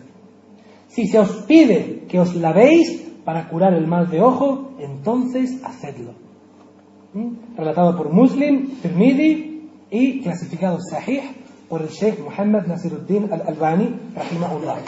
Y ahora estaréis pensando, que os lavéis para curar el mal de ojo. Ahora os contaré, inshallah, cuál es la cura para el mal de ojo. La cura y los tipos de cura que hay para el mal de ojo, según la sunna, siempre desde la sunna. Abu Dar, otro, otro dalil. Abu Dar, radiallahu anhu, dijo que escuchó al profeta salam decir, el mal de ojo puede seguir a una persona con el permiso de Allah hasta tal punto que le haga subir a una montaña y se tire de ella. Eso está en Musnad Ahmad y también es sahih por el Sheikh Muhammad Nasiruddin al-Albani, rahimahullah. Y el último hadith, Jabir bin Abdullah radiallahu anhu, dijo que escuchó al profeta salam decir, fijaros que esto es muy fuerte, la mayoría de aquellas personas de mi umma que mueran después del decreto y la voluntad de Allah será debido al mal de ojo. Esto está transmitido nada más y nada menos que por el imam Bukhari, rahimahullah, y el Sheikh Albani lo ha clasificado como Hassan, que es bueno. Entonces, ¿qué pasa con esto del mal de ojo? Pues es muy sencillo, porque he dicho que el mal de ojo puede ser producido por una persona malvada, ¿sí? Que quiere lo mismo que tú, o puede ser producido por una persona piadosa, una persona buena, una persona religiosa, una persona que teme a Allah, y puede ser producido sin querer. Por ejemplo, el hermano Mustafa, Hafid Allah, tiene un coche, mashallah, y yo veo el hermano Mustafa que viene con su coche y digo, mashallah, no, mashallah, no, digo, ¿qué coche más bonito tienes? Madre mía, madre mía, no, no digas madre mía, ¿veis cómo Jailia está todavía ahí? ¿Qué coche más bonito tienes? Si yo tuviera ese coche, anda qué bonito, y no digo una dua, y después me llama Mustafa y me dice, ven a recogerme que se me han pinchado las cuatro ruedas. Por ejemplo, porque he echado mal de ojo. ¿Sí? Entonces, ¿qué pasa? que el profeta salam nos enseñó, nos enseñó cómo protegernos a nosotros y a las otras personas del mal de ojo. Es simple, haced dua. Si tiene un coche bonito, ¿qué coche más bonito tiene? Decir, por ejemplo, Masha Allah. ¿Sí? Masha Allah. O por ejemplo, podéis decir también, Allahumma barik. También podéis decir, Tabarakallah. Lo decimos mucho los rifeños, eso, ¿verdad? Es, Tabarakallah.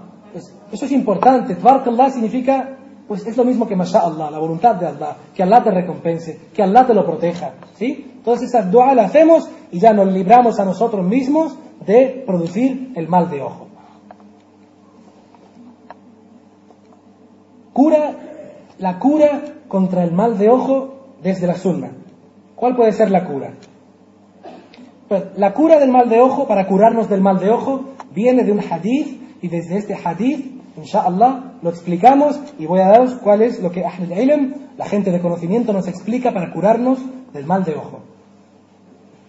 El Imam Ahmed, Al-Nasa'i, Ibn Majah, radiallahu anhuma, han dicho en sus diferentes eh, sunan, libros de hadith, que existía un sahabi llamado Abu Umama Sahal ibn Hanif, ibn Hanif, que dijo, Abu Sa'al hizo el udú en un pozo, se quitó la capa y después había otro sahabi que se llamaba Amir ibn Rabia, radiallahu anhu.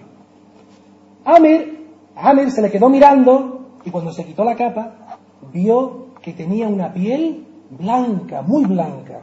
Era blanca y dijo, jamás he visto nada tan bello como tu piel, ya Sahel. Después de decir eso, Sahel cayó al suelo desplomado. Cayó desplomado al suelo. Fueron rápido al profeta Muhammad salam, se lo dijeron, el profeta salam le dijo qué ha ocurrido, le dijeron lo que ocurrió y que no podía ni levantar su cabeza. Quedó cao técnico, desplomado por completo. El profeta salam dijo, ¿acusáis a alguien? ¿Creéis que alguien ha podido hacer o decir algo? Dijeron lo que había pasado y dijeron lo que había dicho eh, Amir. El profeta salam llamó a Amir, lo cogió del brazo fuerte. Una de las pocas veces que el profeta salam tuvo shidda, fue, fue, ¿qué se puede traducir shidda? Eh, agresivo, ¿no? Duro enérgico, fue duro, enérgico, y lo cogió, le tambaleó del brazo y le dijo, ¿por qué no has rezado por tu hermano? ¿Por qué querríais matar a uno de vuestros hermanos? Fijaros lo que dijo el profeta, sallallahu alayhi ve ahora mismo y haz el udú por él o para él. Ve ahora mismo, ahora mismo, y haz el udú por él y para él. Y ahora viene la cura. ¿Cómo sigue la historia? Pues fueron este sahabi hizo el udú dentro de un barreño, el udú, el udú, normalmente. Se lavó la boca, las manos, la cara, las orejas, la nariz, los brazos, la rodilla, la pierna y por debajo de su ropa interior. Y ese agua, ese agua con el que se limpió, las rodillas, sí, no, pero no, en el no, pero él lo hizo. El hadith dice que se limpió las rodillas.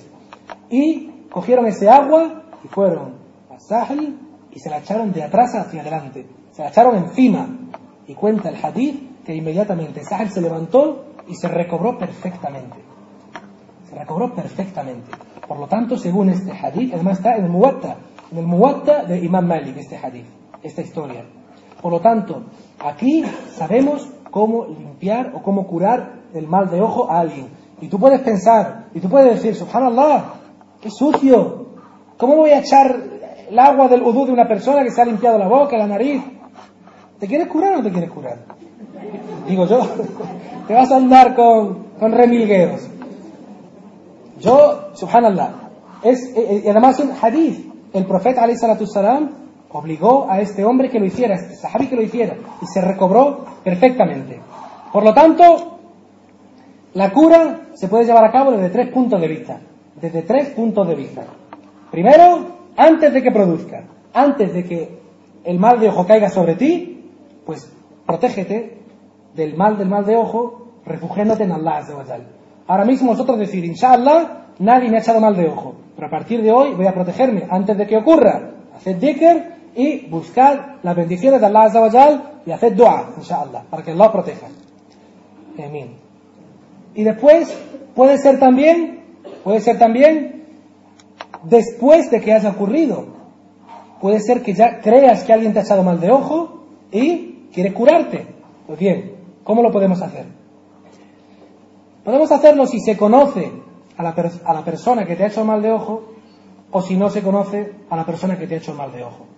Si tú crees, estás seguro de que alguien ha dicho algo de ti, no ha dicho Allah Mabarik, o no ha dicho Allah, no ha dicho Tabarak Allah, entonces, si sabes quién es, ve a él y dile que haga el udú y que te dé ese agua. Porque el profeta salam dijo, si alguien os pide que hagáis el udú para él, es wajib, es obligatorio, tenéis que hacerlo. ¿Sí? Pero puede pasar que no sepáis quién es. Cada día hablas con 100 personas diferentes, vas por la calle y te miran 20.000 personas diferentes. ¿Qué es lo que puedes hacer? Pues inshallah hay varias formas. En este caso, se puede eh, volver a Allah Azza y refugiarte en Allah subhanahu wa ta'ala. ¿Cómo? Primero haciendo ruqiyya. Tú mismo te puedes hacer ruqiyya. Ruqiyya es una limpieza. La semana que viene, inshallah, hablaremos de, de, la posesión del demonio, de la ruqiyya y de la brujería en sí. Y de todo lo que rodea al mundo de la brujería. Que Allah nos proteja de ella, inshallah. Entonces, el profeta salam nos aconsejó que una de las formas más eficaces para protegernos del mal de ojo si creemos que alguien nos ha hecho mal de ojo, pues es coger las manos, así, la ponéis así las manos, es una práctica dentro de la sunna, no es ninguna historia. Cogéis las manos y como si soplando o hablando dentro de la mano, recitáis al Fatiha, después recitáis Atul Kursi, después recitáis al Falaq, o mejor dicho, el Ikhlas, al Falaq, al. Qul a'udhu bi rabbil falaq, qul a'udhu bi rabbin nas y también qul huwallahu ahad. ¿Sí? Una detrás de otras. Vamos a hacerlo inshallah. Ponen las manos y así directamente una detrás de otra. أعوذ بالله من الشيطان الرجيم بسم الله الرحمن الرحيم الحمد لله رب العالمين الرحمن الرحيم مالك يوم الدين إياك نعبد وإياك نستعين اهدنا الصراط المستقيم صراط الذين أنعمت عليهم غير المغضوب عليهم ولا الضالين Después, ayat al-kursi. أعوذ بالله من الشيطان الرجيم الله لا إله إلا هو الحي القيوم لا تأخذه سنة ولا نوم له ما في السماوات وما في الأرض من ذا الذي يشفع عنده إلا بإذنه يعلم ما بين أيديهم وما خلفهم ولا يحيطون بشيء من علمه إلا بما شاء وسع كرسيه السماوات والأرض ولا يعوده حفظهما وهو العلي العظيم. بسم الله الرحمن الرحيم. قل هو الله أحد الله السمد لم يلد ولم يولد ولم يكن له كفوا أحد. بسم الله الرحمن الرحيم. قل أعوذ برب الفلق من شر ما خلق ومن شر غاسق إذا وقب ومن شر النفاثات في العقد ومن شر حاسد إذا حسد بسم الله الرحمن الرحيم قل أعوذ برب الناس مالك الناس إيلاء الناس من شر الوسواس الخناس الذي يوسوس في صدور الناس من الجنة والناس Y ahora os lo pasáis por todo vuestro cuerpo, inshallah, con las manos, con los pies, por todo vuestro cuerpo, y nuestro cuerpo estará protegido, inshallah. Es una forma de sunna contra la protección. Yo personalmente lo hago todas las noches antes de dormir. Te sientas en tu cama, duermes con el vudú, inshallah, que es la mayor protección, y una detrás de otra. Pom, pom, pom, pom.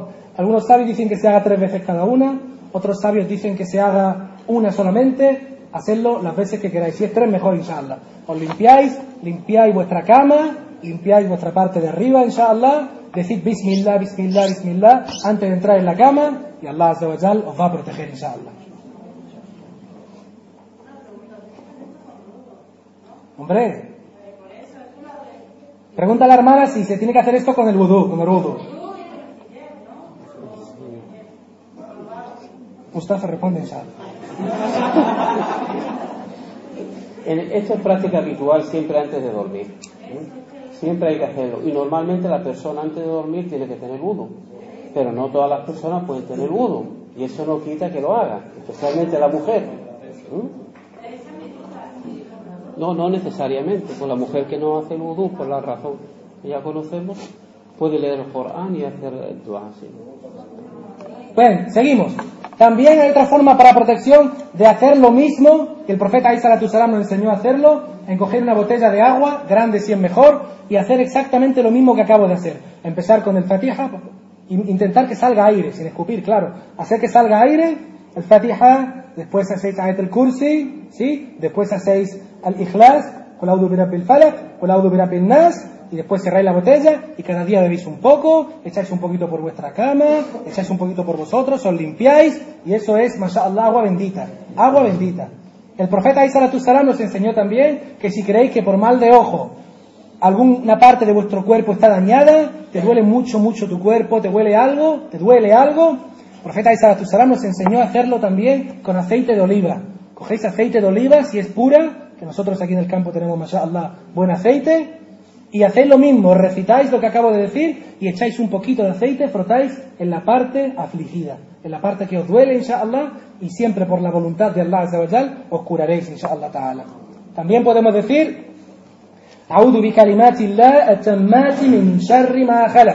El profeta nos enseñó esta dua, es una dua muy importante. El último día ya hemos dicho que vamos a regalar CDs, o vamos a regalar un, un trabajo que vamos a realizar el hermano Mustafa y yo, inshallah, con todas las duas escritas y también habladas por el hermano Mustafa, inshallah, en árabe y traducidas al español. A'udhu billah, a'udhu. Que significa busco refugio en las perfectas palabras de Allah del mal de aquello que Allah ha creado. El, el Sheikh Abdul Salam Bali, Allah, que admiro tanto por estos libros que ha, que ha hecho, inshallah, se traducirán al español, nos habla de algunos ejemplos de un libro fantástico que es el que voy a basar la próxima charla de la brujería, que se llama La espada contra la magia negra y los brujos, y nos trae unos ejemplos de casos que él ha tratado, sobre todo en este aspecto del mal de ojo. Y os voy a contar algunos que son rápidos. En una ocasión le trajeron a un, a un bebé, a un bebé que rechazaba tomar el pecho de su madre y era evidente que tenía hambre y no quería, no quería, no quería tomar, tomar leche, no quería. Y lo rechazaba y lo rechazaba y lo rechazaba. Y se lo llevaron al Sheikh, el Sheikh Abdul Salam Bani, Hafidahullah, recitó lo que se acabo de, decir, ¿sí? hizo unos afkar, hizo una dua, se refugió en Allah Azawajal, se lo llevaron con su madre y inmediatamente, mashallah, se agarró a su madre y empezó a comer. También nos cuenta que en el instituto, en Saudía, instituto de Riyadh, había un joven muy elocuente, era un joven, Allah, que hablaba muy bien, que dominaba idiomas y que era uno de sus amigos, no estudiante porque no era estudiante, pero le conocía, porque hicieron una especie de celebración en la universidad y él fue el que dio el sermón, hizo la pequeña jutba, eh, alabó a Allah Azawajal, hizo dua, y una persona muy elocuente. Y subhanallah, al día siguiente le llaman y le dijeron que este chico, por la voluntad de Allah Azawajal, se había quedado mudo, no podía hablar, no podía hablar, se había quedado mudo. Y entonces, ¿qué pasó? Se lo llevaron y cuenta, y esto me llamó mucho la atención, el Sheikh Abdul Salam Bali, Allah, que cuando lo vio, le dieron ganas de llorar, pero se contuvo y no lloró porque, porque viendo que era un chico tan elocuente, tan inteligente, que de repente, uh, uh, uh, imaginaros una persona muda que no puede hablar, se quedó mudo, lo cogió, lo metió en casa y le hizo la roquía, le hizo, le hizo lo, que acabo, lo que acabamos de hacer aquí, lo limpió, le enseñó Azkar, subhanallah, se lo llevaron a su casa y al día siguiente él mismo lo llamó por teléfono y había recobrado la voz. ¿Había sido por el Sheikh? No, había sido por Allah subhanahu wa ta'ala. ¿Le había curado el Sheikh? No, le había curado Allah subhanahu wa ta'ala a través, a través del Sheikh.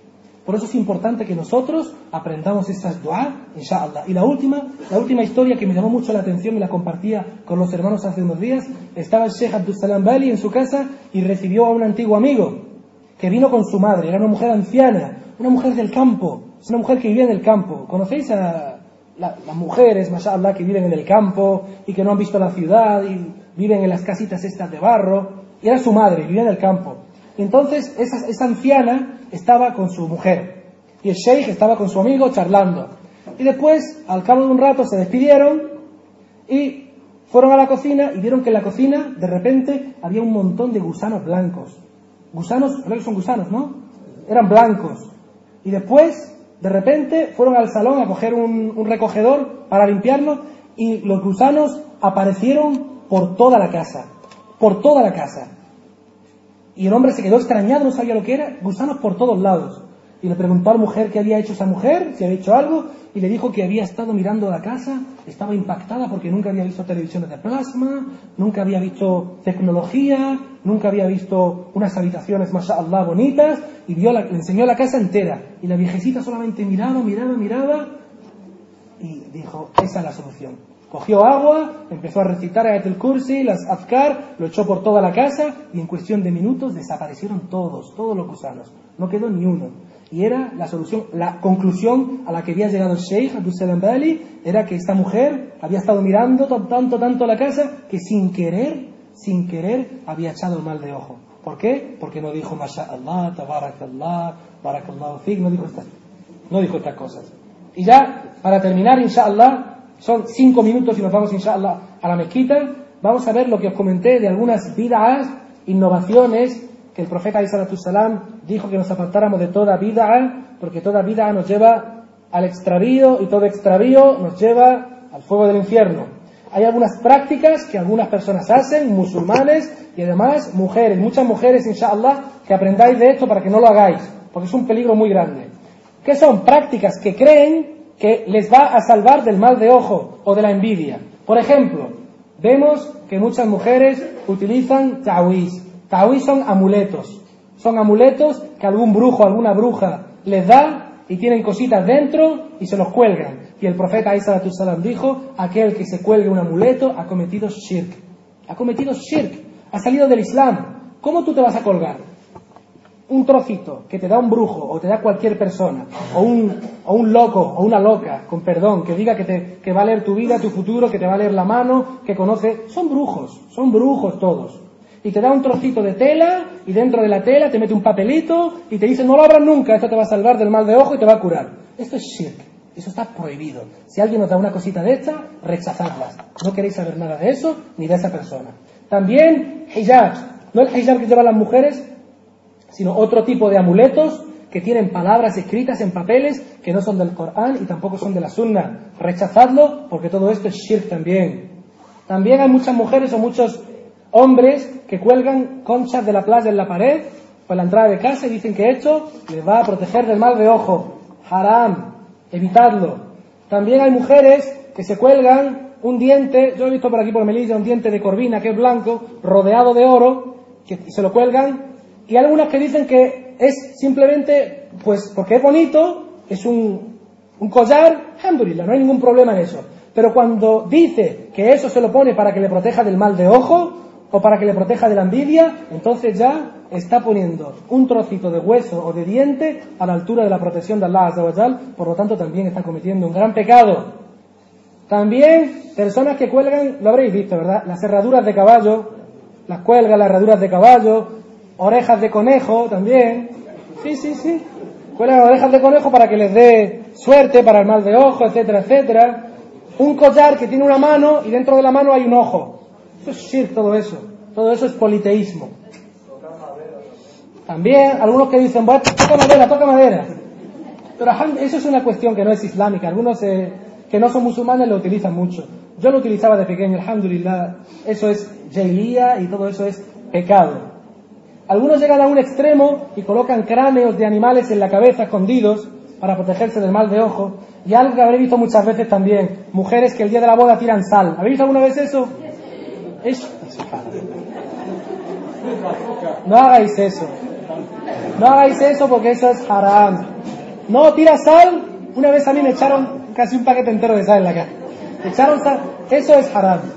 ¿Cómo una sal que tú vas a tirar te va a proteger del mal de ojo? El que te protege es Allah. Allah solamente. Y para protegerte, primero, protégete tú. Reza, haz tu adhkar, inshallah. Ponte tu hijab, sal a la calle bien con tu vudú. Respeta a Allah. No hables mal de la gente. Ponte con Allah subhanahu wa ta'ala todo el tiempo, refúgiate en Él, aférrate a Él, inshallah estarás protegido. Y por último, hay muchas personas que tienen collares, que tienen ayat del kursi, que tienen ayat del Corán.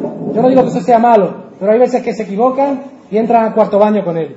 ¿verdad? Entra al cuarto baño con un collar, ayatul kursi, etc. Inshallah, lo vamos a dejar ahí. Subhanakallahumma wa bihamdik. Ashhadu an la ilaha ant. Nastaghfiruka wa natubu ilayk.